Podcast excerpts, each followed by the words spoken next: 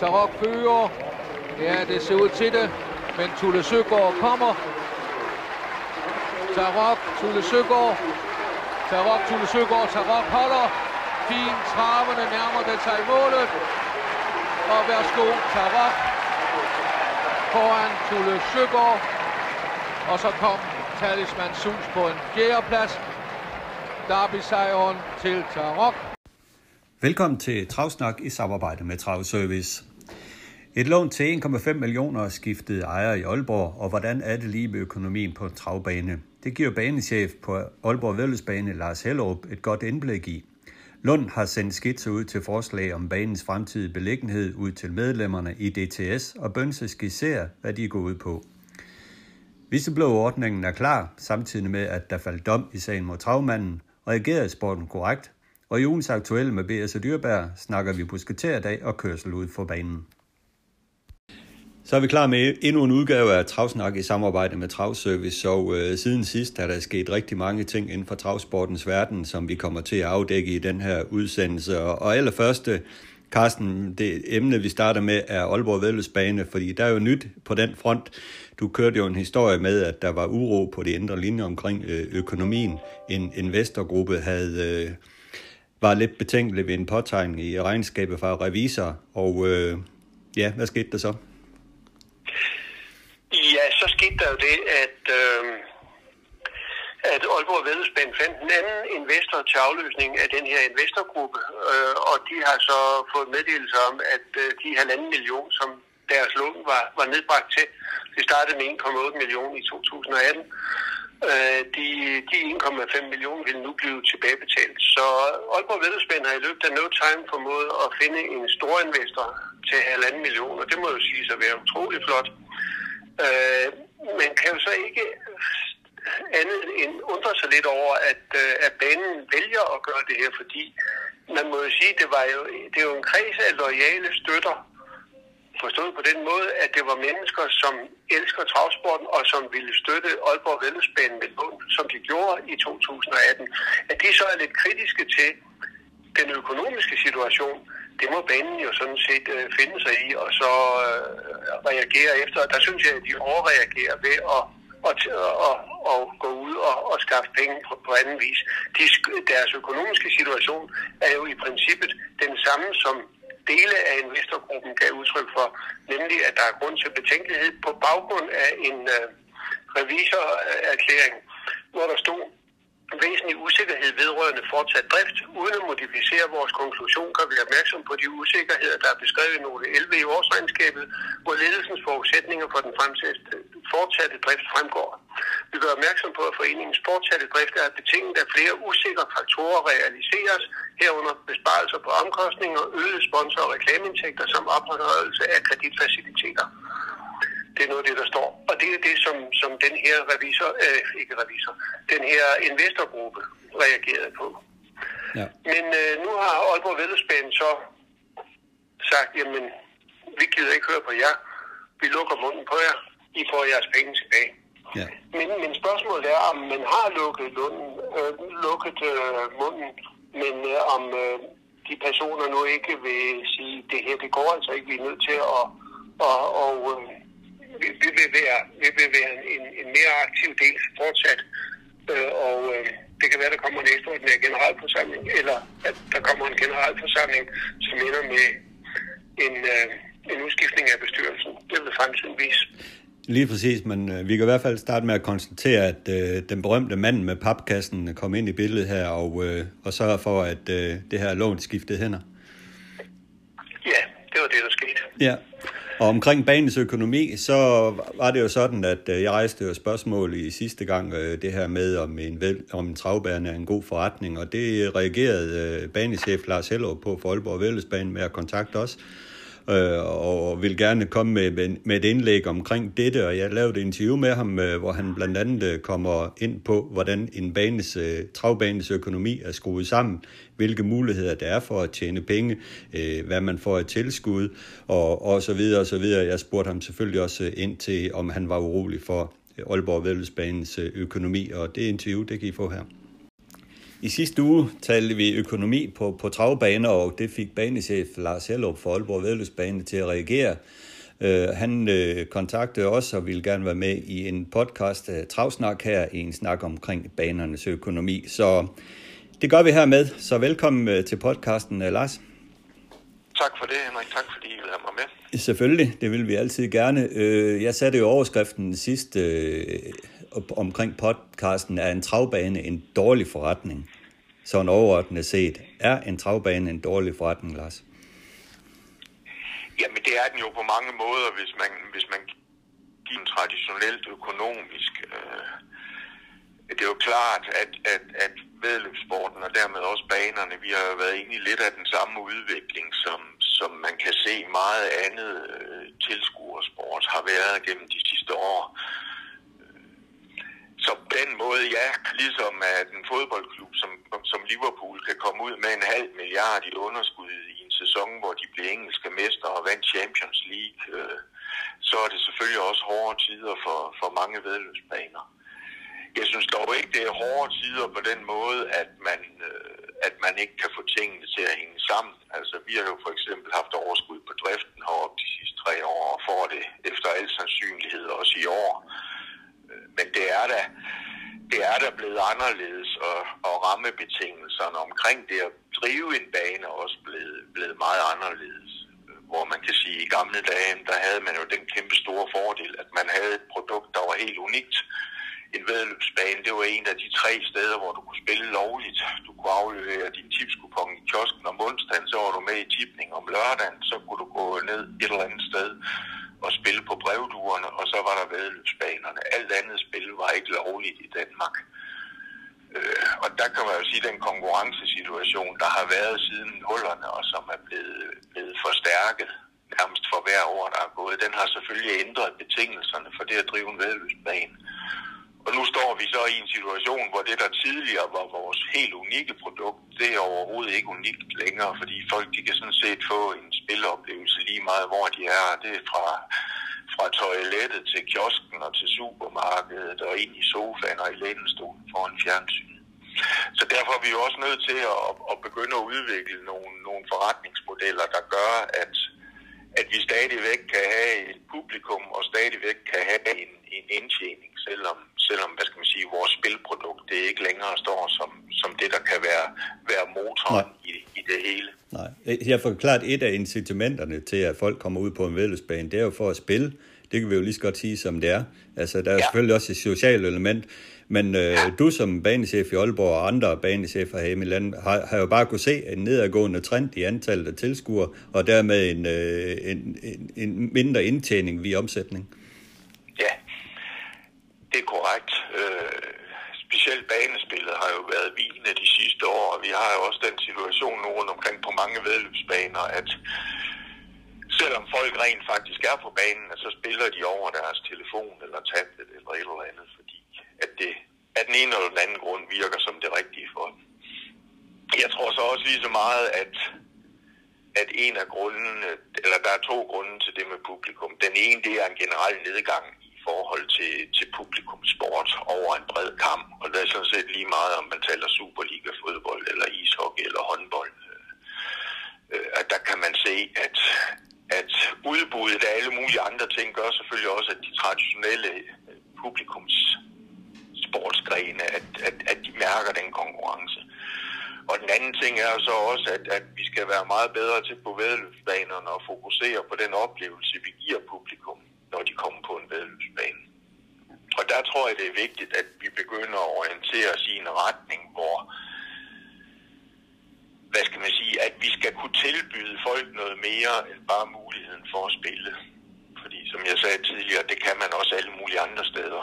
Og hvis ikke du har nogen hvad skal man sige, nogen forudsætning for at, at gå til vedløb og ikke har prøvet det før, så er det måske, så er det måske i virkeligheden noget andet, du søger, når du så går på en vedløbsbane, end lige det at spille. Ja, men Lars, er det noget, man kan tjene penge på? Jamen, øh, det, det kan man jo, hvis man kan få folk til at komme. Øh, der er jo dels nogle entréindtægter, og så er der jo også så er der jo også, hvad hedder det, et salg til gæsterne i form af drikkevarer og mad og og så videre og så videre Merchandise-programmer. Og så er det jo ikke fordi, at, at, at, at, hvad hedder det, at vi ikke vil have de spillere, når de så kommer. Jeg tror bare, det vi ligesom skal stoppe op og tænke over, det er om spillet i sig selv er det, der kan drive folk tilbage på banerne. Det tror jeg ikke, det er. Der tror jeg, vi skal være i stand til at tilbyde noget andet. Hvor meget får I ud af, af, af baneomsætningen, som det er nu? Jamen, vi får i år får vi 14 procent af baneomsætningen. Så det vil sige, hvis der bliver omsat 100.000 kroner på Aalborg Vædløbsbanen, så får banen 14.000 kroner. Og så hvis man så lægger det sammen med de udgifter, du har til at holde en vædløbsbane, lave en vædløbsbane, hvor du skal have toto-personale og det hele op og spille, hvordan hænger det så sammen med, med de folk, der kommer Jamen, på banen lige pt? Jamen, altså, nu, nu siger vi ikke corona længere jo. Altså. Nej, nej. Øh, jamen, det kan, ikke, det, det kan spillet ikke finansiere, i hvert fald ikke på Aalborg Vædløbsbaner. Jeg tvivler på, at det er jo klart selvfølgelig på en derby-dag, eller måske en Copenhagen Cup-dag, eller en øh, Aalborg Store Prisdag og sådan nogle ting, at der er situationen lidt en anden. Men, men på langt de fleste normale værløbs, hver, hver, hverdagsløbsdage, der kan spillet ikke finansiere de omkostninger, der er ved det. Vi har på sådan en på sådan en helt normal hverdags løbsdag, der har vi lønomkostninger på lige omkring 24.000 kroner.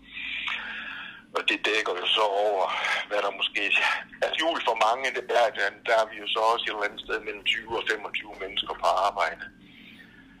Og det rækker jo alt lige fra, at banen betaler for meddommerne op i dommertårne, målfotograf, service speaker, den person, der sidder og styrer dommerkameraet, overstarteren og starter med hjælperen, startvognschaufføren, snoretrækkerne, dyrlægen, dopingvagterne, den, der taster ind i, uh, ind i hvad hedder det, sportssystemet og sådan nogle ting.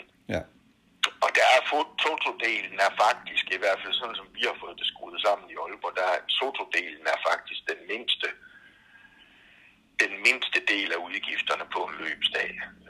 Vores break-even point, hvis vi måler det snævert i forhold til, hvad koster det at have Totoen bemandet, hvis lad os sige, vi har seks boder, der er åbne, og så skal vi have en tekniker på arbejde, at så tjener banen penge lige så snart baneomsætningen passerer 35.000. Okay. Men den kommer så sjældent så højt op, så den kan dække samtlige af de andre udgifter, der er ved at afvikle en løbsdag. Så hvilke andre muligheder har du så for at tjene penge på en løbsdag? Jamen det har jeg jo så igen i form af, i form af entréindtægter, programsalg, sælge nogle øl, sælge nogle, noget mad og så videre og så videre. Ja. Og hvad så med det store billede med at, med at generere indtægter til en vældesbane? Hvad kan man gøre der? Det er sponsorsalg og så videre, man, man arbejder med her. Jamen altså, der er selvfølgelig dels sponsor, sponsordelen, som jo er utrolig vigtig for, for alle vedløbsbaner, men den retning, vi ligesom begynder at, at gå i herover, og som vi egentlig også var klar til at, at sætte i gang inden, øh, hvad hedder det, corona ramte os alle sammen, det er, at vi, vi tror meget, at på den lange bane, så det, der skal være den økonomiske motor i en banes økonomi, det er faktisk de der i Aalborgs tilfælde 320 dage om året, hvor, øh, hvor vi ikke har løb. At hvis vi ligesom kan gør, gør det til indtægtsgivende, at vi har et dejligt stort areal centralt i Aalborg, som faktisk kan bruges til rigtig mange ting. Vi har en øh, forholdsvis ny og moderne øh, publikumsbygning, som også kan bruges til mange ting og så videre. At hvis vi ligesom kan få noget op at stå på de dage, hvor der ikke er løbsdage, som kan generere indtægter, at så, så kan det gå hen over en årrække og blive forholdsvis lukrativt for en bane. Ja, men det, det, det er du jo ikke enig om at, at snakke om det her i Aalborg. Nej. Det er der også andre baner, der taler om i mange ja. år. Jeg synes ikke rigtig, det rykker, hvis jeg skal være ærlig. Og altså, den 1. april 2018, der tiltræder du som banechef, og der udtaler ja. du jo, at, at du ser AAV som havende et uforløst potentiale på det daværende tidspunkt. Synes du, det ja. potentiale, det, det ligesom er blevet forløst? Nej, det er det overhovedet ikke. Øh, slet ikke. Vi har haft nogle ansatser til det, øh, hvor vi har haft nogle kæmpe store forhindringsløb herude, og vi har haft været en del af, hvad hedder det, noget mountainbike marathon, og har haft det lejet ud til andre ting. Men nej, det, er, det er slet ikke blevet forløst overhovedet. Men det er der, du ser, at øh, man, skal, man skal satse for at tjene penge? Ja, det er det. Det, det, det tror jeg ikke, man kommer udenom. Nej. Det bliver svært.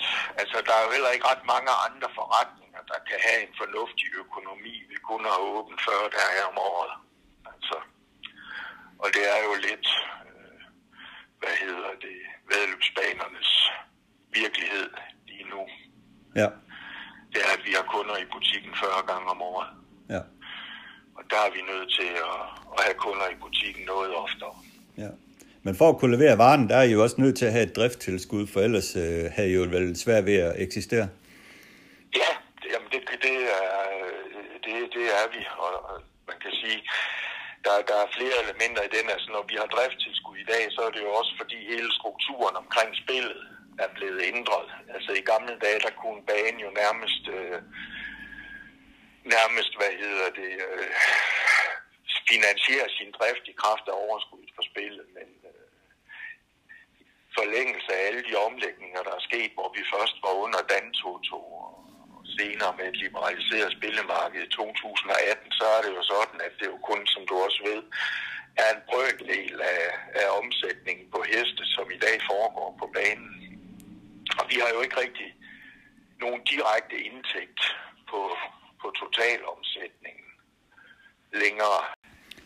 Hvis vi kigger på Aalborgs vedkommende, jamen så har vi, genererer vi jo en totalomsætning i spillet på et sted mellem 40 og 45 millioner om året. Og der er der jo et kickback til dem, som har givet os driftstilskud. Hvor man kan sige, at i gamle dage, så havde banen jo taget overskuddet af totalomsætningen og brugt det til at, at drive banen for, så man kan sige, jeg vil tro, når vi får et driftstilskud på, på 3 millioner kroner, så ryger der nok et sted mellem 2,4 og 2,5 millioner tilbage til dem, der har, der har givet os driftstilskuddet. Fordi de har, hvad hedder det, de har indtægterne på spillet. Så på den måde, der er det rigtigt. Vi kan ikke klare os uden driftstilskuddet, men vi er også i høj grad et stykke hen ad vejen med til at finansiere det driftstilskud og gøre det muligt, at, at, at banerne kan få et driftstilskud. Ja, og ligesom for at overleve fremtiden, så er vi jo ligesom nødt til at øge omsætningerne væsentligt, hvis øh, det driftstilskud skal kunne bibeholdes. Jamen, jeg håber da på inden for et par år, at, at, at totalomsætningen på for eksempel Aalborg Vedløbsbane er så høj, så at det for dem, der giver driftstilskuddet, faktisk er en plusforretning og giver os et tilskud. Fordi vi i kraft af de tilskud kan lave nogle løbsdage, hvor omsætningen så er så høj, så at de tjener flere penge på spillet, end det de giver os i driftstilskud.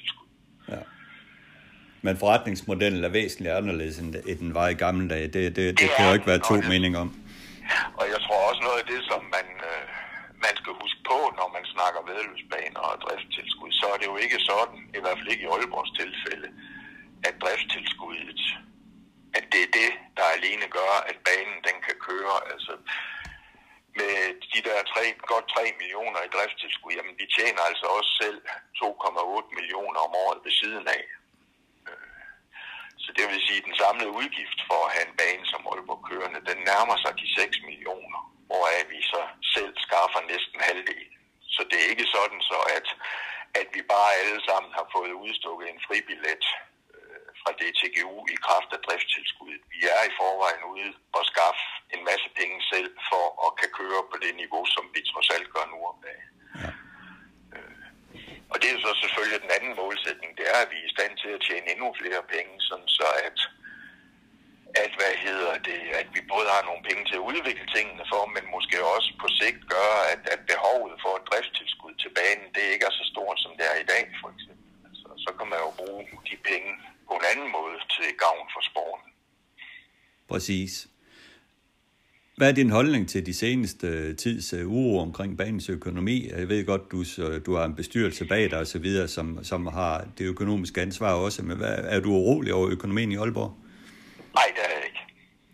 Det, det, det er jeg ikke. Øh. Og det er jeg, altså det er der flere grunde til, at jeg ikke er vi har ikke på, øh, på noget tidspunkt i den periode, hvor jeg har været har haft en ambition om, at vi skulle have et øh, driftsoverskud, der var så stort, så at vi kom ud med et, øh, et plus efter afskrivninger. Det har vi faktisk slet ikke for, forsøgt på. Så på den måde, der synes jeg noget af kritikken er lidt forfejlet. Øh, vi har afskrivninger på den anden side af 800.000 om året heroppe, og jeg vil sige, med den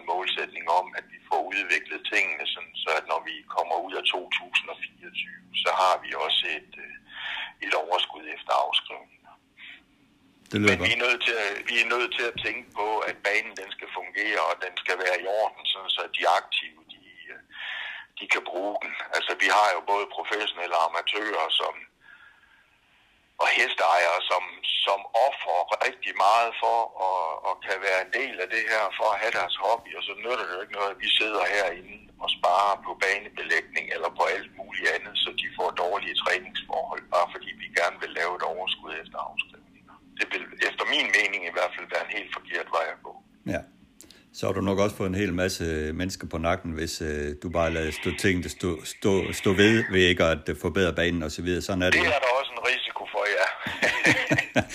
og, det vil de også have, og hvis jeg bare lå stå til, så vil de også have god grund til at gå ja. komme på nakken af mig, fordi det er dyrt at være, have den her sport som hobby, og så skal man jo også have nogle forholdsvis fornuftige og ordentlige forhold at drive den under. Ja.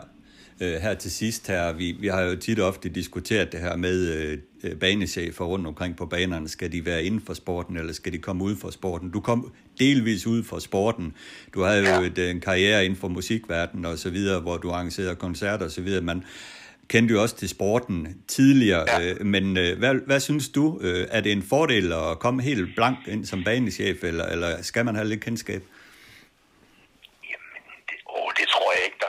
noget, øh, hvad hedder det, noget universalt svar på. Jeg tror, det er meget forskelligt fra bane til bane og fra person til person.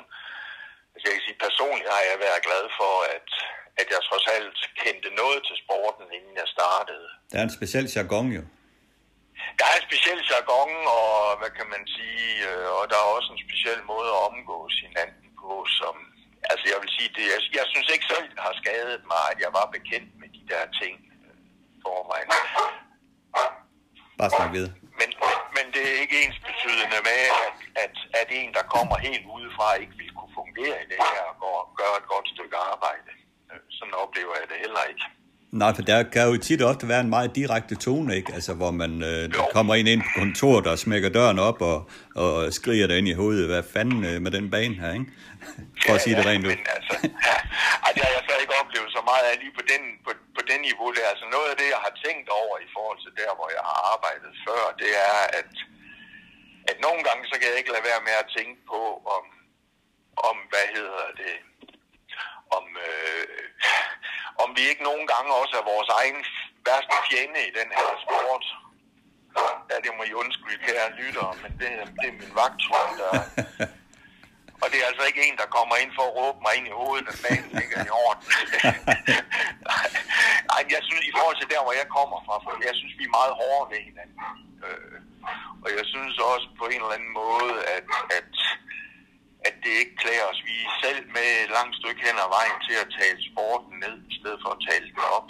Fordi at vi er rigtig, rigtig gode til at, til at fokusere på det negative øh, og på den enkelte fejl og så videre.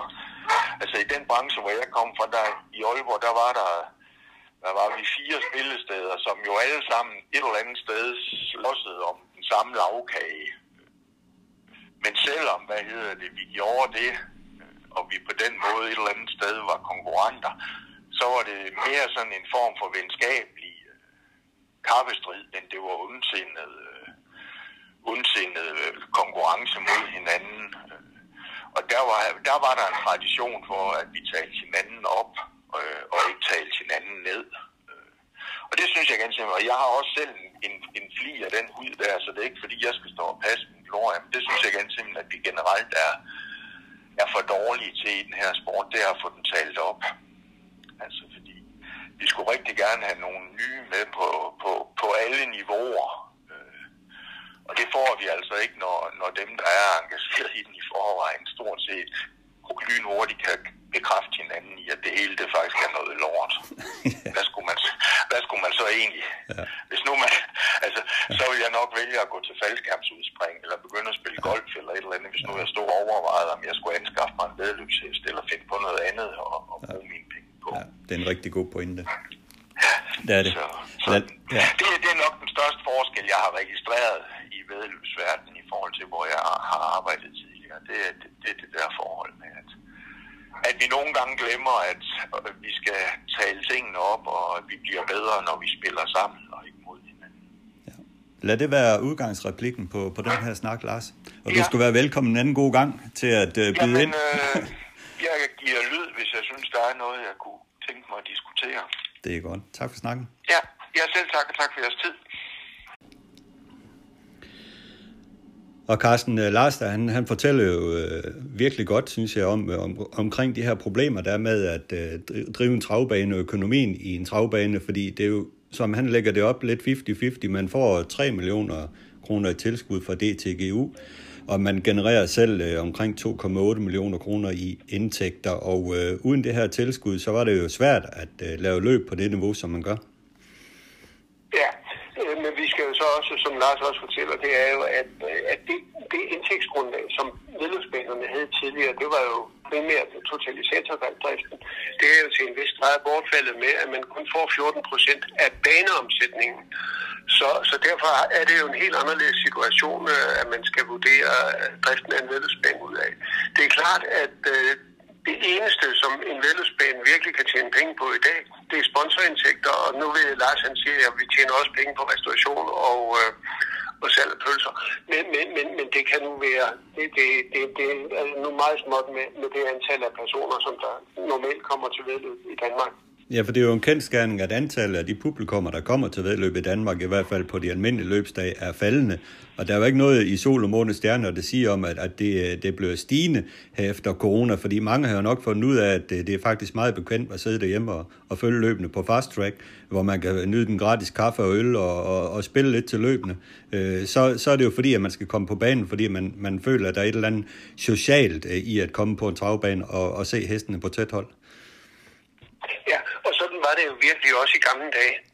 Det, der var jo øh, til en vis grad øh, meget social, eller der, der var virkelig meget socialt ved at komme øh, og stå sammen med de andre, eller sidde sammen med de andre, dem man altid, øh, og havde den lir øh, med, med andre, spille sammen med andre. Og jeg tror også, nu siger du, at folk er blevet vant til at sidde hjemme, jamen er det ikke sådan, at vi meget gerne vil, vil på vedløbsbanen igen nu? Altså det vil jeg da gerne. Nu, nu er det lang tid siden, man har været der. Så... Øh, så nu higer vi vel efter at, at kunne komme til trav igen. Jamen, jeg er ikke helt sikker. Det, det må jeg virkelig tilstå. Jeg er virkelig meget i tvivl om, at folk de virkelig sidder med den der fornemmelse øh, af, at de øh, vil til trav igen. Et andet, et andet aspekt i det her også er omkring øh, med spil. Altså, de fleste, der kommer på en travbane, de spiller trods alt. Øh, men der kommer det her med spilidé fra nytår, hvor du skal, øh, øh, før du kan lave et spil, skal du registreres med dit spilidé og så videre. Det bliver meget bøvlet. Altså, det bliver meget nemmere bare at sidde med sin telefon og spille, end, end at gøre det ved en toto-personale på en travbane. Ja, Toto-personal på travbanen bliver jo mere eller mindre udfaset stille og roligt, fordi at du sidder med din telefon eller din iPad, eller øh, du benytter en af de øh, der er 25 spilleautomater, som, øh, øh, eller spilleterminaler, som, øh, som, som der bliver opstillet. Så vidt jeg har forstået, så de fleste af de totalisator, eller de totalisatorterminaler, man har i dag, vil ikke kunne øh, ombygges således, at de kan modtage øh, altså at du kan registrere et spil i det. Så, så derfor så har banerne jo en, en udfordring. Jamen, de har det der i eller højeste grad, altså en udfordring med at skabe noget baneomsætning, som de kan tjene på. Altså, Nå, det, jamen, det bliver jo bare mere og mere uhuldt jo. Ja. Ja, nu tænker jeg på den rent praktiske med hensyn Ja. ja. til at, at kunne aflevere dit spil med et spil ID. Ja. Og vi ved også, at de svenske baner var det Jægersro og Solvalder og Åby. Der er slet ikke noget til Toto-personale længere på banerne, og der sker alt spil elektronisk. Ja. Jamen altså, jeg ved ikke, hvornår jeg sidst har været op. og- Og nu, nu er det ikke, fordi jeg er den store spiller heller. Men, men, men jeg har da ikke været op og købe en, en, en Toto-bog de seneste år, fordi jeg har da min iPad med, når jeg, når jeg kommer til vedløb, og hvis jeg vil spille, så spiller jeg på den. Ja, og det er jo den her udfordring, banerne her, at de er nødt til at skabe andre indtægtsmuligheder. Og Lars nævner det her med, at øh, ja, de bruger banen 40 gange om året til trav, men så er der jo rigtig mange andre dage på året, hvor banen står står øh, uret hen, øh, kan man sige. Og, men det er jo det, det, er jo, det er jo evindelige øh, problemer. Det er, jo ikke, det er jo ikke bare Aalborg, men også andre baner, der ligesom har haft det op at vende. Hvordan pokker kan vi øh, tjene penge øh, på den her travbane her, når vi ikke er trav? Det er et stort problem. Ja. Øh, Aalborg Vendelsbane havde jo, eller Aalborg havde jo faktisk en ret god øh, indtægt på et tidspunkt fra en øh, spilcafé, som de havde. Den, den gav vist et, et, et millionoverskud, så, øh, så det var, det var et, øh, den, den eksisterer stadigvæk, men det kan godt være, at der ikke er de samme store spillere, som de havde en overgang. Ja, og lige nu der bruger Aalborg Vældesbane deres faciliteter som værende testcenter i de her covid-tider. Så der er måske en lille indtægt der. Ja, det er da helt sikkert så. Ja. Men øh, det er i hvert fald et, øh, det er et interessant problem at dykke ned i det her med, hvordan man øh, gør en travbane til, til en god forretning, og jeg synes, at Lars Hellup øh, i hvert fald gjorde sit til at forklare omkring de her ting, og gør i hvert fald meget klogere på, hvordan øh, tingene hænger, sammen.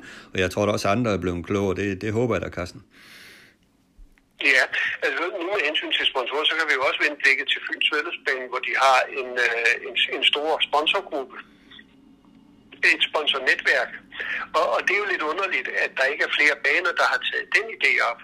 Og det kan godt være, at de skulle have en mere øh, klar øh, definition af, øh, øh, hvad hedder det, sponsornetværk, øh, hvad der skulle Ja. ja. gå, altså hvad, hvad, hvordan er den øh, opbygningen skal være, fordi der er lidt, lægge knas på, på Fyn, forstår jeg. Men, men der er der ingen tvivl om, at øh, man virkelig har lavet et sponsornetværk på Fyns Fællesbane, der har utrolig mange deltagere, og som øh, jo bidrager til, til Fællesbanens økonomi. Ja, og jeg, jeg, jeg må sige, at Claus Juncker, han gør i hvert fald rigtig godt arbejde i øjeblikket med at synliggøre øh, Fyns Vældesbane i Odense. Jeg så da bemærket den anden dag, at Odenses borgmester havde indtalt et besked øh, på video, øh, hvor han øh, blandt andet omtaler øh, Vældesbane i Odense som værende vigtig for byen. Så, så det rykker jo også noget et eller andet sted, altså for, for banen, øh, banens anerkendelse også. Ja, og nu har Fyns Fællesbane har jo akkurat som Charlotte Nordens Havbane også har, har indgået et mediesamarbejde. På Fyn er det jo med Fyns Stiftstidende og deres lokalaviser. Øh, Charlotte Nordens Havbane har indgået et mediesamarbejde med, øh, med lokalaviser i Storkøbenhavn, hvor de så får indrykket nogle hele sider med mellemrum. Og, og det er i hvert fald med til at synliggøre øh, banen øh, også. Og i og med, at man synliggør banen, øh, gør, gør man det jo også lidt lettere i arbejdet med at få sponsorer Ja, lige præcis. fordi øh, at kendskabet fastholdes og, og udbygges. Ja.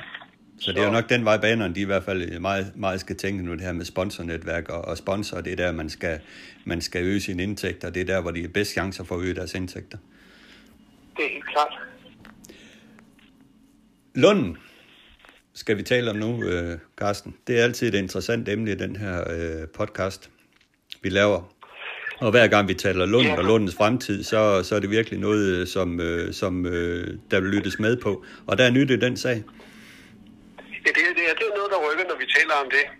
Øh, jamen, der er jo nyt, det nye er der jo, at, øh, øh, hvad hedder det, Lundens bestyrelse har udsendt øh, de, de forslag, der ligger til, øh, til debat på en kommende generalforsamling med hensyn til Lundens fremtid. Skal Lunden flytte? Skal Lunden blive? Der er blevet udarbejdet øh, forslag, der, der, der, vis, der, der øh, viser øh, Høje-Tostrup-modellen, og så er der et, forslag, der viser, hvordan man kan blive på Charlottenlund havbane. Og, og det at blive på Charlottenlund havbane er en til en meget smart øh, løsning, man har, har lavet. Man foreslår at sælge øh, som så kan, hvor, der kan, øh, hvor der kan laves boliger i, i i øh, gamle stalle, og det vil så have et stænk af historie. Og øh, på publikumsiden, der vil man grave ned foran øh, publikumspladserne, og, øh, og faktisk også hæve dem, øh, og så lave stalle ned under. Øh, således at alle, man kan sige, det er udbymodellen, at man laver der. Øh, samtidig vil man jo så lave noget erhvervsudlejning i, øh, i den store tribune, som skal bygges om. Og det er et budget, som jeg lige husker det, på omkring et par hundrede millioner. Og det er så næsten alle de penge, man får øh, for at, at sælge staldterrængen på, på, øh, på Charlottenlund. Så et eller andet sted, så øh, er det jo så måske jeg vil ikke sige, det er helt gammel vin på, på nye flasker, men, men for mig at se løser det ikke sportens problem. Og det er, at interessen for travsport i det det storkøbenhavnske område er lige med nul. Folk kan stadigvæk ikke komme ud og klappe deres hest til hverdag, som de kan på Klampenborg Galopbanen. Derfor, og det er jo ikke nogen hemmelighed, at jeg fortæller for det, øh, føler jeg, at Høje Tostrup-forslaget øh, er meget, meget bedre. Det kan godt være, at der er nogle... Øh, der er selvfølgelig problemer med hensyn til øh, den lokalplan, som der skal laves på Charlottenlunds havbane. Hvor stor udnyttelsesgrad øh, kan der være? Hvor, øh, hvor mange penge kan det indbringe? Men jeg synes i hvert fald, det oplæg, der er kommet til øh, en Højens Tostrup-model, øh, ser rigtig, rigtig spændende ud. Øh, det er, øh, og der er virkelig muligheder i, i Højens Tostrup-modellen, som fuldt udbygget er vurderet til at skulle koste 425 millioner. Og hvis man øh, går og, eller, og man, der har jo været tal frem på en salgspris på mellem 900 millioner og en milliard for Charlottenlund, ja, så er der jo rigeligt penge til at lave et nyt hestemekka i, i Høje. Ja, og de skitser, der er kommet frem, der er jo kommet nogle skitser frem omkring det her, hvordan man har tænkt sig, at det skal være i Høje Tostrup.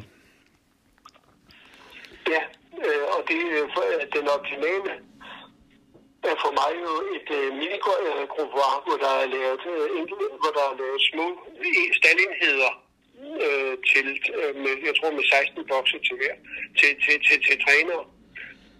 som, øh, og der er ligeudbane, og der er forskellige træningsbaner og, og, og, og, og dyrlægefaciliteter og en, øh, et publikums øh, et publikumsareal, en publikumstribune, som er tilpasset øh, den, den fremtid, som vi, øh, som, som vi går i møde. Fordi noget af det, som øh, tilhængerne af at bygge Charlottenlund, er jo, øh, de, de, de siger jo, ja, men folk de kender Lund, og vi skal bare have flere mennesker til at komme. Vi har lige haft en snak nu her omkring Aalborg med, at der kommer færre og færre mennesker, tror du, til, til trav. Så, så derfor så øh, er det ikke det, vi skal satse på. Øh, vi skal satse på at øge interessen for, for det at komme og, og drive travsport og have travsporten som hobby. Og den mulighed får du ved at flytte til Høje Tostrup. Ja. Men der er også et, et, et andet, øh, der var to skitser omkring Høje Tostrup, der den gik på en ren øh, opvisningsbane, og så den anden, øh, som det du skitserer, ikke? Nej, nej, ikke en ren opvisningsbane. Som jeg, der, der var stalle over på den anden side. Okay. Men øh, nej, nej, jeg tror ikke, man øh, har... Ja, så er jeg misforstået. En ren opvisningsbane. Nej, jeg tror, at man, øh, man skal lave en... Øh, man skal lave et hestecenter. Ellers så, hvis det er bare en ren opvisningsbane, så, så kunne du bare flytte til, til, til Skovbo, som øh, der jo i princippet kunne være en tredje mulighed. Ja.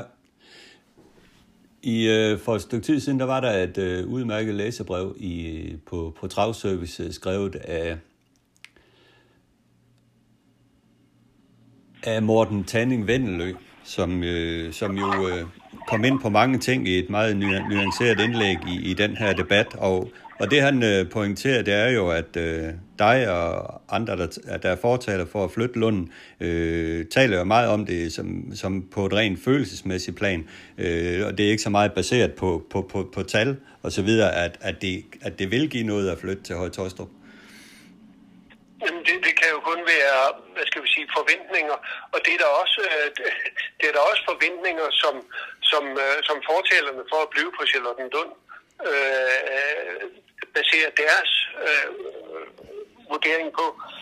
En ting er sikkert, det er, at interessen for travsport er død i Storkøbenhavn. Og, og, og alle de her gode tanker med, at nu skal vi have flere mennesker til trav på Charlottenlund travbane, jamen dem har vi jo haft de sidste 30 år, 40 år, uden at det er lykkedes at vinde. Vi er nødt til at gøre noget radikalt for at blive på Charlottenlund travbane. Det, øh, det har vist sig, at det kan ikke lade sig gøre. Tværtimod, så er, er der sket en, øh, en drastisk øh, fald i antallet af trænere, drastisk fald i antallet af hestejere og amatørkuske. Vi er nødt til at prøve noget nyt, og noget nyt, det er Høje Tostrup træningscenter og opvisningsbane. Ja. Og øh, nu er der sendt de her ting ud for, øh, af, øh, af Lunds bestyrelse, der har vi nu stadigvæk øh, ikke nogen idé om, hvornår der kan komme en generalforsamling, hvornår de her ting bliver debatteret, fordi forsamlingsloftet er der i hvert fald nu blevet hævet til 75. Ja, nu er der jo så øh, 200 plus medlemmer i det danske travselskab, men, øh, men til gengæld er der jo også åbnet for konferencer, så, og, og, og en generalforsamling må jo kunne sammenstilles med en øh, konference. Så jeg tror faktisk, at det ikke kan være længe før, der kan holdes generalforsamlinger rundt om i, i alle travselskaber. Ja. Og det bliver meget spændende at følge den her øh, generalforsamling i DTS. Det er spændende. Fordi... Det er meget spændende. Ja. Vi skal jo ikke glemme, at i 1970, der skulle medlemmerne af det danske travselskab stemme om, om, noget lignende, nemlig om, om de skulle sælge Charlottenlund Travbane og flytte til, øh, til Brøndby. Og, og dengang, der sagde de ja med, med, med, med flertal til at flytte. Men det blev så ikke til noget, fordi at Amager øh, skulle jo stemme om det samme. Travselskabet øh, på, øh, på Amager skulle stemme om det samme, men det faldt med en stemme derude. Så derfor blev Brøndbyplanen jo aldrig til noget. Og derfor men øh, ja, derfor blev banerne jo så, hvor de, hvor de blev indtil Amager jo så gik øh, ned og, og, og, og, og fik øh, opflyttet til Skovbro. Ja, og det er jo noget om den der travkrig, der var dengang, og lige når vi bringer det op, så kan vi jo fortælle, at vi har lagt uh, tre nye afsnit op af, af Junge, uh, et, et liv i travsportens tjeneste, som I kan finde på, på Travsnaks podcast side, uh, hvor han blandt andet fortæller om den her travkrig, der, der var en gang mellem uh, Amager og Lund. Og der var det jo således, at den daværende borgmester i, i, øh, i Brøndby øh, havde tilbudt øh, vedløbsbanerne et areal nu her, hvor, hvor, Brøndby, hvor Dansk, Danmarks Idrætsforbund nu ligger. Og det havde jo været en sandsynligvis fantastisk placering øh, for en, en, en travbane derude. Og der havde, så havde man jo ikke haft skovbrug som, øh, som, som konkurrerende bane i princippet, men, men havde haft en stor bane for det store københavnske område, som lå i Brøndby, og som jo ligger rent trafikalt fantastisk. Og det gør Høje Tostrup-banen, den vil jo også komme til at ligge helt fantastisk uh, trafikalt. Uh, så ja. der er meget, der taler på det. Ja, men nu er det i hvert fald uh, sendt ud uh, til medlemmerne, de her ting, uh, fra Lundens bestyrelse, tre, for, tre forslag, øh, to forskellige forslag for Høje Tostrup og et forslag for Lund, øh, hvordan man øh, vil øh, lave det. Og øh, så er det jo tid til at tænke over tingene blandt medlemmerne om, hvad, hvad man synes er den bedste løsning. Ja. Noget, noget andet, vi har set i, i den her uge, det kom den anden dag, det er jo, at man har efter lang tilløb, har man øh, lavet den her whistleblower-ordning inden for dansk travsport, øh, der er sådan lidt paradoxal, paradoxal nok kan sige, blev, blev offentliggjort samme dag som som der faldt øh, dom i den her sag omkring øh, en person inden for travsportens verden, som, øh, som øh, fik en dom. Øh, og øh, den her whistleblower-ordning, ja, blev meget fornuftig lavet sådan, at det er en uvildig instans, der skal tage sig af sagerne, og derefter, øh, når den er behandlet der, går den så videre til travsporten, hvordan man så efterfølgende vil, vil, vil gøre. Men øh, en whistleblower-ordning er i hvert fald på benene nu, og det kan vi jo kun bifalde, Carsten. Ja, helt afgjort den er, så, øh, det, den er jo så ikke lige helt øh, op at køre, som den vil komme til at køre, fordi som jeg har forstået, så vil der være en hjemmeside, hvor man kan gå ind og, og lave en anmeldelse anonymt. Ja. Øh, I dag der, der skal man fremsende en, øh, en mail til, til en advokat, som så vil øh, behandle det videre frem. Ja, og det blev Det også påpeget. været et Ja, lille til- ja, kom. Der har været et lille tilløb siden, øh, ja, vi, vi talte jo om det i slutningen af januar måned. Ja. Og det der er. Det, altså advokaten, øh, der er jo en udtalelse fra advokaten, der siger, at man, man, man kan godt lave en anonym anmeldelse, men øh, det besværligt gør sagerne, man, man foretrækker, man, man, man, men når man anmelder noget, er, er, vedkender, hvem, hvem man er og så videre, men øh, lad os se, hvordan det, det kommer til at spænde af. Jeg forestiller mig da også, altså nu er det måske lidt, lidt lagt op til, til sager omkring sexikane og så videre, sådan nogle ting, men jeg tænker da også, at whistleblower-ordenen kan blive brugt i, i sager, hvis man har mistanke om doping, øh, øh, mishandling af heste, og hvad ved jeg, altså alt omkring øh, nogle ting i sporten, kan man gå til den her instans med, det tænker jeg da. Ja, det må, det må være meningen med den. Ja. Og øh, så var det jo den her dom, der faldt i den her sag mod en person i, i, i tagsporten, og, øh, og øh, der har jo selvfølgelig været meget debat omkring øh, det efterfølgende, om øh, dommen er den rigtige og så videre, men øh, det skal vi jo ikke overhovedet kloge i. Men det, som man måske kan, kan kloge lidt i, det er jo, at øh, Lund øh, med det samme faktisk gik ud og anførte Michael Jo Nielsen og, og sagde, at, øh, at personen øh, efterfølgende nu vil være bortvist for altid øh, fra travbanen. Øh, det synes jeg var lidt kontroversielt i det jo dom, dommen øh, ikke er stadfæstet endnu øh, og så videre. Man gik ud og så omtalte personen med titel. Det, det var lidt kontroversielt. Ja, og det synes jeg også var, var forkert, men men uh, kunne have meddelt, at man havde tilskrevet den person, som var dømt i retten i, i Lyngby, at han ikke længere var ønsket øh, på Charlottenlund Travbane, og han havde adgangsforbud både til Charlottenlund Travbane og til Skovbo Travbanens områder for al evighed. Jeg kan godt forstå på en måde, at Charlottenlund gør det, fordi nogle af de piger, som jo har været vidner i retten, de har jo udtrykt øh, angst for at skulle møde personen øh, videre frem. Så derfor er det jo godt, at, at- Lunden sender det her klare signal med, at vi vil ikke se ham mere fremover. Vi ved jo alle sammen, hvem det er. Men, øh, men, men, men så lang tid, at der ikke er en endelig dom, og der er ikke en endelig dom, før alle at appelmuligheder er øh, udløst. Og øh, vedkommende, som blev dømt, øh, har accepteret dommen og er på fri fod, men øh, hvad hedder det, appel, øh, anklagemyndigheden har stadigvæk en appelmulighed og vil jo nu benytte øh, tiden til at, øh, at gennemlæse dommen og, og vurdere øh, dommen, og om man vil appellere. For mig at se, så er jo dommen en, en, et, et, et ret stort nederlag for anklagemyndigheden, der havde krævet 6,5 års fængsel, og nu endte det med 1,5 øh, års fængsel som jo så er udstået, fordi vedkommende har siddet i varetægtsfængsel i 13 måneder, og varetægtsfængsel, den dobler faktisk straffen op, øh, altså udmålingen af straffen op, så, så, de der 13 måneder faktisk er en betydende med 26 måneder, som jeg har forstået. Så han har faktisk siddet længere tid i fængsel, end han skulle, Ja. ja. end han blev dømt til. Nu, øh, noget af årsagen til, at straffen ikke blev mere, øh, det var jo, at, øh, at øh, de voldtægter, som vedkommende var anklaget for, de faldt ind under en gammel strafparagraf, som øh, altså ikke er gæld, som, altså som galt på det tidspunkt, hvor voldtægterne de blev foretaget. Og øh, da alle var over 15 år, så øh, var der ikke nogen, der... Øh, derfor kunne man, kunne man ikke dømmes for dem. Men det ville han kunne efter de nugældende regler, men ikke efter de daværende regler, og derfor så gik vedkommende fri. Ja, det er og nu- det er også nok derfor... Ja. Hvorfor? Nej, kom bare, Carsten.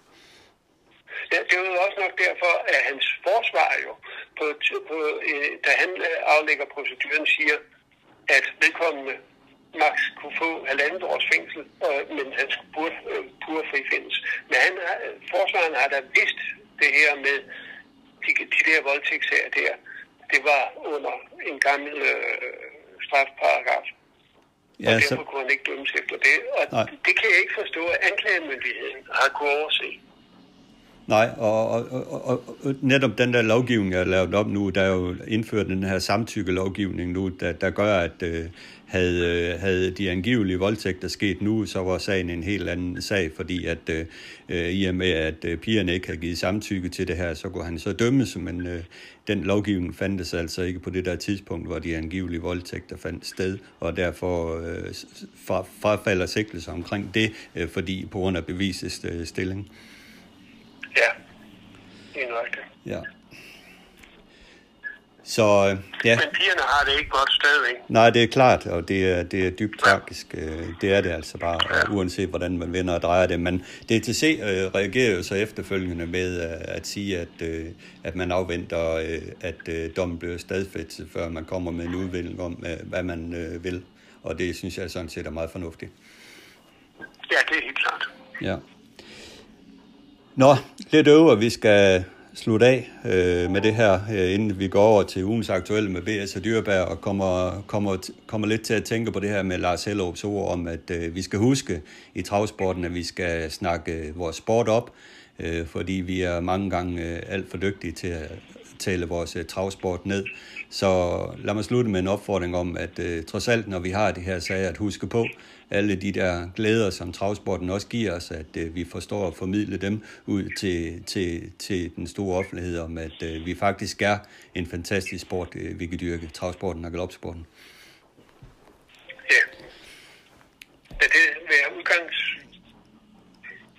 Det blev udgangsreplikken for i dag, og så får jeg her indslag med, med BS og, og dyrebær, hvor vi snakker sport, vi snakker musketerdag og sporeskifte og alle mulige spændende ting. Så god fornøjelse med det.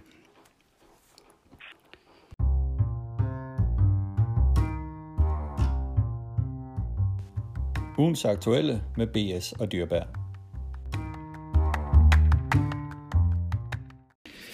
Så er vi klar med ugens aktuelle med BS og dyrbær, og øh, BS han ligger på langs endnu, Bent. Det er træls. Ja, det, det er tungt, må jeg sige. Altså, jeg er i hvert fald stabil, fordi det gør lige så ondt, som det gør i torsdag, så, og det gør det endnu. Øh, mine ben, de kan slet ikke øh, komme over det her. De er åbenbart meget mere skadet, end man sådan umiddelbart synes, synes det er, når, det lige sker. Jeg har været ved læge et par gange og sagt, at vi kan uh, have kigget på det her og lave nogle punkteringer, og så siger den, du kan bare køre hjem og lægge benene opad, og så går der en måned og måske to, så øh, den er lidt tung i øjeblikket, må jeg nok sige. Men øh, indtil videre har lærerne desværre ret. Det, det gør så ondt, så snart jeg har benene ned, og skal gå. Øh, det, det hedder bare fra, fra stuen og ud på toilettet og tilbage igen, så går der en time, inden det ligesom smerten sætter sig igen. Så jeg må blive det sure æble og, og, og bare vente på, hvor her han reparerer. Ja, og så er det jo godt, du har god hjælp øh, derhjemme og også i stallen til at holde tingene kørende. Ja, men jeg er fandme imponeret af, af mine piger og min kæreste øh, svigerfar og al anden hjælp, der kommer i stallen, der, der normalt kommer, når de knokler en vis ting ud af bagenden, og jeg har spurgt, skal vi ikke få ansat en mand til at hjælpe os? Det behøver du ikke. Du, du passer bare dine ben hjemme på sofaen, og øh, er de er stærke, og de går til øh, og det kører, som det altid har gjort, og så har jeg nogle meget søde og rare, fornuftige hesteejere, der, der også støtter op om mig, så det, det er ikke problemet. Hvornår ser vi dig i vognen igen? I morgen. Nej, det ved jeg ikke. Øh, jeg vil nok sige, at jeg er noget pessimistisk, hvad det angår, fordi normalt er jeg den hårde type, der, der, der springer i den her vogn, så nej, jeg kan jo ikke. Men øh, det, her, det, det kan sgu holde mig på sofaen, må jeg nok sige. Det, det gør virkelig ondt, og benene de ligner noget, der er løgn. Det kan selvfølgelig gøre ligegyldigt, hvis det ikke gør ondt, men øh, ja, jeg tror virkelig, jeg er så heldig med, at det ikke var begge skinneben, der brækkede midt over, eller worst case ind i min mave eller hoved. Ikke? Så sådan er det, men øh, der går nok en to-tre uger endnu. Ja. Hvis det går som allerbedst. Ja, det, det er sådan set uh, umiddelbart ud, vil jeg sige. Som, uh, ja. som jeg siger, så er der intet ændring af negativ fra, fra i torsdags, hvor det skete. Uh, det bliver ved med at komme nogle kæmpe blodsamlinger, og det er jo fordi, at uh, væven eller musklerne, de stykker derinde i bløddelen, ikke, som, som reparerer sig selv selvfølgelig, men ja de har fået en ordentlig, det er ingen tvivl om, de har fået en ordentlig tur, men det kan man jo også regne ud, når man bliver ramt af, af, af 400-500 kilo for fuld skrald der bagud. Jo, ja. Øh, så ja, men det er bare sådan, sådan det er, så sige, det, det er, der var lidt held i uheld jo. Ikke? Ja. Du bider tænderne sammen. Ja, men det er jeg nødt til. Ja, men indtil videre, så må du jo så være rækværs øh, kusk hjem fra, fra sofaen af. ja, det, det, er også, det er absolut også en af de bedste. Jamen, det tænkte jeg jo nok, at der kommer nogle kommentarer hist og pist. Men øh, du fulgte jo med i søndags på den fremragende musketerdag, der var på Skive Trav, og så udsendelsen fra, fra Fast Track. Øh, hvad synes du egentlig som, øh, som tilskuer til sådan en, øh, eller en serie til sådan en udsendelse på Fast Track, sådan en løbsdag? Jeg synes virkelig Fast Track, de gør det godt. Det bliver mere og mere professionelt. Øh sat i værk, vil jeg sige, og de har jo dygtige folk også øh, efterhånden det, vi har haft hele tiden, men vi har nogen, der har noget rigtig god indsigt i det hele, stiller nogle konkrete gode spørgsmål og, og, får fuldt op på noget. Øh. En ting vil jeg sige, når jeg, det er klart, nu at jeg selvfølgelig skulle kigge min egen heste også jo, ikke? Øh, så, så kan de samtidig fokusere på, på, på ingenting, øh, holde kameraet. Det, det er så kameramanden jo nok, der bare fokuserer måske på inderbanen i to-tre minutter, det er lang tid i stedet for. Jeg vil have, at de skal fokusere på heste derude og varme op til, til senere løb, jo, hvor de også kommer med kommentarer til. Og det øh, søger jeg selvfølgelig en flagerdost. Øh, du tager bare det som eksempel. Det er altid mig selv først, som det hedder. Ikke? Men, men øh, jeg ved, at Maria fik Sten Juhl ud og køre en tre omgang med Flagerdost. Det ville jeg da gerne have set. Det tror jeg også, der er andre, der gerne vil have set. Ikke? Den kom aldrig. De var selvfølgelig hen og, og snakke bagefter med Maria og Sten. Hvordan havde været i opvarmning? Det var fint, sagde han. Men sådan en synes jeg, at kameramanden absolut skulle, skulle fange. Jo, ikke? Det vil du aldrig se i Sverige, at de ikke gør, hvis de kører ud og varmer en, øh, Nej. en anden uh, Reden ikke har startet i lang tid, jo ikke, uh, som er spændende og skal komme ud, tager vi bare ikke. Lige nok der mangler det. Vi skal have fokus hele tiden på en hest, i stedet for uh, flag, der blaffer ind på inderbanen, ikke? eller en, der står og spiser en is op på. Ja. Så, men, men ellers vil jeg sige, det kører smertefrit udsendelsen. Ja.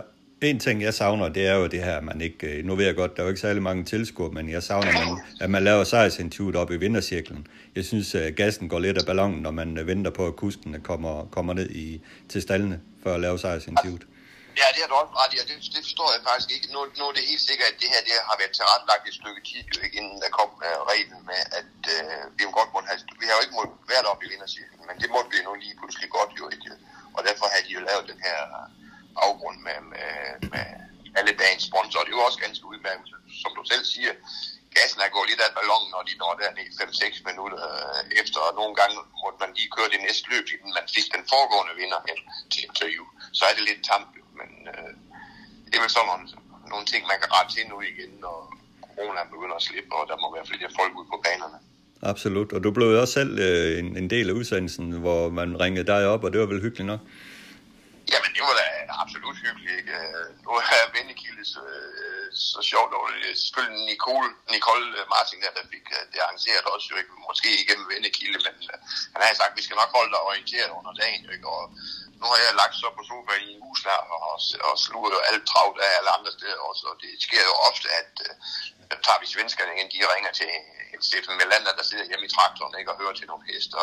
Og sådan noget, det synes jeg, der er guldkommentarer på, ikke? og det samme med, at de har Stefan Hultmann siddende ude på Ekerø. Han er jo i studiet i øjeblikket. Det, så noget kan vi ikke få nok af. Vi skal have informationer og informationer. Ikke? Fordi vi ja. kan jo ikke... Øh, når, når vi ikke er der, så skal vi høre noget og se noget. Ja, og jeg havde tænkt, det var da oplagt at bruge dig som en slags hultmand, så, så længe du bare ligger derhjemme og alligevel ikke laver noget, så kunne de da bare tage dig med på nogle udsendelser. Det synes jeg da. Ja, det må de rigtig gerne gøre. Altså, det kan vi give som en opfordring. Jo. ja, præcis. Præcis. Og omkring sporten på, på løbsdagen øh, var jo altid øh, fremragende. Lige en, en kommentar omkring omsætningen, så kigger jeg tilbage på sidste år. Der var omsætningen 2,2 millioner. I år blev den 1,5 millioner, måske fordi, øh, jeg ved ikke rigtig, hvad det beror på, men øh, i hvert fald en væsentlig omsætningsnedgang.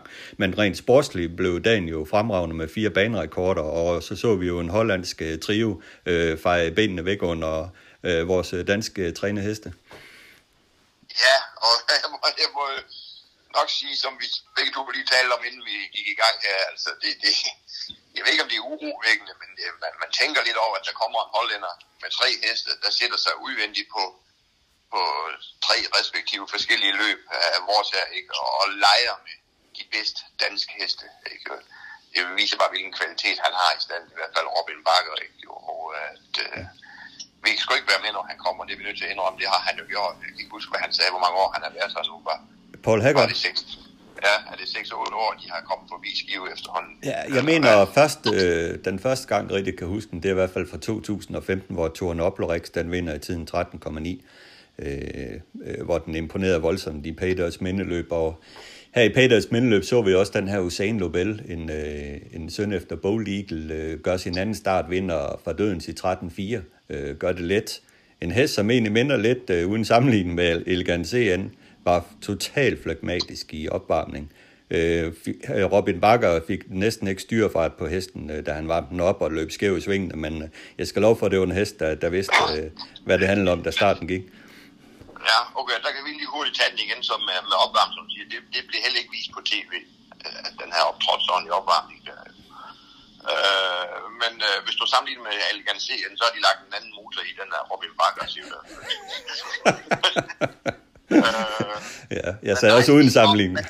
ja, og så, så, så siger man, skal de, skal de være her? Selvfølgelig skal de være her. Vi lever i en fri verden, ikke? Og det er skønt at se sådan nogle heste. Det er jo bare lidt ærgerligt, at øh, det ikke er os herhjemme, der får de gode penge der, ikke? Øh, og jeg har snakket med lidt, lidt andre om det også her i ugen. Øh, vi skulle måske have lidt, lidt bedre fordeling af, af pengene dernede, er jo ikke? Og det er selvfølgelig bare fordi, at man, man bliver sur over, at man ikke får nogen af dem, jo ikke? Men vores heste går stadigvæk ud og yder en toppræstation også, jo. Ikke? Og, så, og så får de kun de her, øh, var det 12 øh, og 8.000, skal vi sige, for tredje og fjerde pladser. Ikke? Øh, ja. det, det, er jo ikke, det er jo heller ikke mange penge på den største dag, vi har, kan vi sige. Jo, vel? Øh, så et eller andet sted skal vi have endnu flere penge i de der, der, der løb der, ikke? Fordi øh, det skal sgu være en god dag for, rent sagt, danskerne også, jo ikke? Øh, og kan vi ikke vinde, kan man jo godt få en god slant ud af det alligevel, så vi for at en tredje, ikke? Jo, men ja, det er jo altid svært, det der, ikke? Det, det er træls at tabe, jo, men øh, ja. det, er skønt, det er skønt at se på sådan nogle løb, det må jeg nok sige. Jeg var imponeret af løbsdagen generelt. Der var jo nogle præstationer helt ud over det sædvanlige, og det er det Flamingo, ikke? Der blæser rundt og, og, og omgående i, og alle sammen han op i øh, arbejde over, så ikke jo. Men øh, der tror jeg nu, den skal blive hjemme, jo, men det var imponerende at se på. Ja, der mangler lige nogle point for, at det hele taget kunne komme med i det løb, men øh, jeg var i hvert fald voldsomt imponeret af hesten, fordi at øh, da han har kørt to omgang, øh, han åbner faktisk øh, den første kilometer i 13 tempo. Øh, ja, han, han øger fra 500 meter op til kilometeren til 13 tempo, og blev ved, at jeg tænkte egentlig, da han har kørt to omgang, øh, hallo Morten, har, har du talt rigtigt, ikke? Men, men ja. den blev bare ved med at øge, altså. Ja, nu er der ingen tvivl om, at hesten også har ramt en utrolig formtop. Øh, det, kan, det kan man jo se, jo ikke, fordi uh, hesten skulle normalt blive træt på det her, jo ikke, og det er ikke sikkert, at man kan køre sådan med de næste tre gange også på tre kilometer, jo. Men, men uh, den var der absolut på dagen, og så synes jeg aldrig, at jeg har set ham så fin i stilen, som han var den her dag. Der, der var ikke de her tab op til uge, at nu, nu galopperer han lige om lidt, jo, han kunne, som du selv siger, når han har altså en DRD-flamingo i, i 13 tempo, det er sjældent, man har set det, og sådan det, det travlt, det flyder for den. Det var, ja det var en toppræstation. Det var et fint løb at se på. Og ja. De her andre gode steder, hvis der nu kommer de sidste omgang, de kommer ingen steder, og det kunne man jo godt forstå. Ja, Even Steven fører fremragende på fjerdeplads efter dens uh, kæmpe startfejl. Den kunne været spændende at se fejlfri uh, mod DRD Flamingo. Ja, det var helt vildt. Det var helt vildt jo ikke. Men så er det jo igen det der, vi skal huske. Det blænder vældig, når hester har fejl på og, uh, og, og kommer op igen jo ikke. Og de, de yder også som en overpræstation jo. Ikke. Men uh, det var flot at se. Det var det i hvert fald. Emoji, helt outstanding øh, vinder af, af, af femårsløbet. Jamen, vi er jo nødt til at begynde at sige, at Emoji det måske er Danmarks bedste hest PT. Øh, det, det tror jeg faktisk, det er. Den øh, siger et muskelbund at se på, og klimatisk den er, og går på alle de signaler, han, øh, han giver den Flemming. Den, den kan åbne ballet, den kan komme ned bagfra, og øh, ja, jeg lige vil sige, kan han udvikle den bedre? Der er ikke ret meget mere udviklet. Det er bare at få den ud i nogle nogle gode løb nu, for at blive endnu mere herligt, ikke? Så, ja. Altså, stjerne er det jo allerede, ikke? Ja. Øh, den er imponerende. Meget, og din elegant CN faldt med flag i top på fjerdepladsen. Jo, jo, han, øh, han var meldt, fordi det er det, vi skal gøre. Vi har hjemmebane, vi har hester, der bor i Skive, de har hestene for at kigge på dem, og vi kørte, som vi sagde lige før, om gode penge, han så kun fik 8.000 for at ramme 13, ikke? Jo, men ja. det var der mange andre, der også kun gjorde, jo ikke? Men ja. han viste jo i hvert fald, at øh, han er meget, meget aktuel i sin egen klasse fortsat fremover. Ja, selvfølgelig, selvfølgelig. Og så havde du jo glæden af sæsondebuterende Flower Dust, som øh, vandt sæsondebut på, på 14-3 efter kan vi godt sige, et øh, umuligt løb, øh, faktisk. Øh, og hun kæmper jo helt store det opløbet ned på trætte ben. Øh, er det egentlig sådan en sæson, sæsondebut, man gerne vil have haft på hende? Og hun Vi går i bund. gerne, vi har bestemt for os for at vise, jeg mener jeg med Hans Jacobsen, der ejer hesten og mig, har sagt øh, begge to hinanden, når jeg sagde til Sten, øh, du behøver ikke at gemme den i tredje par indvendt, hvor den så lige pludselig er endt jo. Fordi vi vil gerne vide lidt om, hvor hun er henne, om vores øh, vintertræning har, har vores frugt jo. Ikke? Og øh, jeg vidste også, at hun var i hvert fald trænet til ikke at gå ned øh, psykisk på at, at få et hårdt løb, men at det lige skulle blive som det blev her, det har jeg vel ikke lige læst om, men hvis det godt design har stået bare lynhurtigt fra start, og jeg havde også på fornemmelse, at han ikke slipper øh, ligesom på nogle tidspunkter. Øh, og øh, det viste han jo også, at han ikke gjorde. Det var ikke ham sten, han kørte på. Så vel, øh, at han så sætter sig til at vente på, at der kommer en afløser ham i døden, som han siger, sten, det prøvede jeg på, men vi jo så stærkt, at Anders Pedersen simpelthen ikke kunne køre frem og måtte trække sig igen. Og, Ja. ja, så var der ikke andet at gøre, end at blive siddende der, og så vente til de begyndte at, ligesom at støde bagfra, for som han sagde hele tiden, var han ikke i tvivl, om han kunne slå den førende. Så, jeg må nok sige, at han, han pumpede til spids dernede mod sidste sving, jeg tænkte, ah, nu, nu skal hun stå af, jo ikke, men ja. øh, som han sagde, Sten, han berømte udtryk, at jeg kaldte på hende, ikke, og Ja. øh, det var jo ikke den store drivning, han var i gang med. Han råbte og ruskede lidt i hende, ikke, og øh, ja, hun bed fra sig. Jeg ved godt, de kom fra alle verdenshjørner, men de kom ikke om. Nej, lige præcis, og det er jo det, der er så fantastisk med hende, at hun virkelig bed tænderne sammen, ikke? fordi hun var jo træt, men hun viste jo, hun viste jo skallen, ikke? Ja, hun viste jo den rigtige lobby jo, hoved der jo. Ja. Ikke. Og uh, som jeg siger, vi har, vi har vel været lige lykkelige, om hun har været tredje fjerde i det løb der jo ikke, men det oplæg det nu blev jo ikke. Jo. Ja. Uh, men vi fik i hvert fald at se, at uh, ja, for os er hun lidt ud over det sædvanlige, og uh, en af, tophopperne i årgangen. Uh, Ja. Plus, at det var første start i over et halvt år, det var med fast vat, det var med, med fire sko på, så der er lidt at slide på endnu. ja, det er lækkert. Det er det i hvert fald. En, en sidste ting, som vi lige skal tale om her, inden vi, vi lukker af for i dag, det er jo hurtigklassens opgør, hvor, hvor, øh, hvor vi så en episode med Rosmer Face, der blev øh, diskvalificeret for at være uden for banen øh, i sidste sving. Og der har du set noget tilsvarende i, øh, i Aalborg, også med en Bo Vestergaard kørt hest, som ikke blev disket. Ja, jeg har kigget i ugen her, og jeg, vi, der, vi kan godt oplyse, at vi taler altid om, hvad vi skal snakke om. Jeg troede, det var den episode, du ville tale med mig om, da vi snakker om, at de skal få uden for banen. Og det var Gata her, det er Gata ved i Damgaard. Ja, Øh, hesten, ikke? Øh, jeg så i Aalborg, den travlte absolut ikke svingende svingene for Bo. Han tog gassen af hver gang, og især i sidste sving øh, er han i hvert fald øh, så tæt på at være uden for banen. Øh, er det absolut med, med vognen, men næsten også med hesten, ikke? Og øh, kan så køre igen, da han kommer ind på lige banen, jo, ikke? Så jeg, jeg tror faktisk, det var den episode, du, øh, du var inde på, da vi skulle snakke om det, så... Men, men den der han frisag der, jo, det er jo ikke noget, Bo kan for, jo, det er jo hesten, der falder ind, jo, ikke? Jo, men uh, det er jo en, øh, det er lidt af en balancegang for dommerne også, hvornår er, er, det, er de derinde, eller de ikke er derinde, men det kan de jo forhåbentlig se meget bedre, end vi kan på deres øh, øh dommerkamera, når de kigger forfra. Ja, men i tilfælde med Rosmouth Face var der i hvert fald ingen tvivl. Der kan man jo tydeligt se, at den er uden for, for banen i sidste sving og skærer hjørnet ned ved åben stretspælen, som rigtig mange af jer gør. Altså, det er jo heller ikke noget særsyn, hverken fra Skive eller andre baner, at man, man skærer hjørnerne, øh, hvilket jo er absolut ikke er tilladt i andre lande. Nej, altså i Frankrig skal de jo bare være inden på med sulkin, så ryger man ud, direkte ud. Jo, ikke? Altså, det, og den, der kan du blive presset ind af en anden, end det er der bare ikke noget at gøre. Så, er det, så er man disket dernede. Ikke? Og det vil jo give lidt, lidt andre opløb en gang imellem, fordi, fordi vores heste falder derind, og det, det er det aldrig på første omgang. Du ser det altid i det, det, det berømte sidste sving. Ikke? Det er jo lidt træthedstegn, vi skal støtte dem lidt mere, og lige have morgen i sidste sving, som det hedder. Ikke? Der kan jo også komme lidt andre vinder, hvis vi virkelig skal køre der uden for pælen i sidste sving rundt. Ikke? For at sige, så skal vi jo hjælpe hestene endnu mere, og så kommer de jo susende, dem der kommer udvendigt fra. Ja, for det giver jo en fordel, at man kan lade hesten falde lidt ned. Altså, det gør det jo. Det, er- det, er, det er jo derfor, man gør det også. Jo, Ja. ikke? Det er, jeg tænker, ah, lad nu lige få lov at rende derind, er jo, ikke? Så, ja. så kan vi køre lidt på dem samtidig også med, med fart. Jo, ikke? Ja. Det, det, det, jeg mener med, det er jo så, at skal vi til at sætte og, og tage op der, som man jo så er nødt til for at holde dem væk fra, fra pælen der, eller ind ad banen, så kommer der nogen med fuld fart længere ud, som måske vinder løbende i stedet for jo ikke. Øh, det, altså, ja, det, det var så tydeligt oppe i Aalborg med den her Gatorade Damgaard mere end Rosmer Face, ikke? Altså, Ja.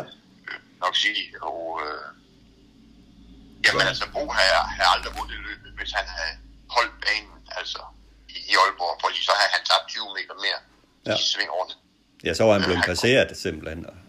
Jeg, jeg tror, han blev passeret, men ja. han, her var han også passeret, men ikke mere, at han fik fart igen ind på lige banen. Ja. Så det, øh, men som jeg siger, det, det kræver en del med, at banerne er, er ridset ordentligt op, men der mener jeg, så sidder der jo en pæl for hver 20 meter nede i jorden, som vi, vi har at køre efter, ikke? og hvis der mangler tre af dem, kan du også se, øh, som der desværre gør en gang med nogle steder, ja. så tænker man jo ikke engang over, at man kommer derind. Jo. Nej. Og så kan vi tage den berømte open stretch vi har i Skive. Ikke? Den skal også være meget, meget markeret for, at man øh, kan køre efter den. Ja. Det, øh, det er jo lige ved, at der en gang imellem er, er dobbelt open stretch, selvom man, man føler, at nogen går med ind, fordi de bare siger, nu skal vi ind om en hest, jo ikke? og så er der en, der har gjort det. Åh, jeg kan også godt være der. Ja. Og, nogen, og nogen får så kørt ud igen. Ja, som vi så det i jubilæumspokalen også i søndags, for Speedyface ja. faktisk øh, start, ja. går ind i open stretch, men så løber ja. et helt spor ud og faktisk generer Tycoon Conway hårdt lidt ja. ved at løbe ud ja. i, i spor, ja. ikke? Og det, og det jeg mener med det er jo, det kræver i hvert fald, at den her markeringsstribe, der er der hele vejen ned, den skal være der, og den skal være meget tydelig. Øh, det, det er svært at lave, men det er ikke svært, at jeg har aldrig set, at den ikke er på Åby, for eksempel, hvor de også har open stretch, så det, det kræver bare, at man har materialer og de rigtige folk til at kridte det der op, for det er jo vældig vigtigt. Ja, absolut.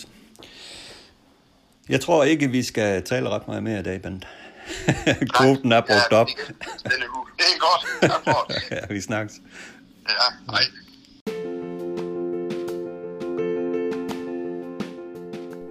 Horstimer er appen til iPhone, hvis du vil have tjek på tider, uanset om du er til vedløb eller er i gang med at træne heste. Find markedets mest alsidige og billigste timer-app i App Store, og det var Horse Timer.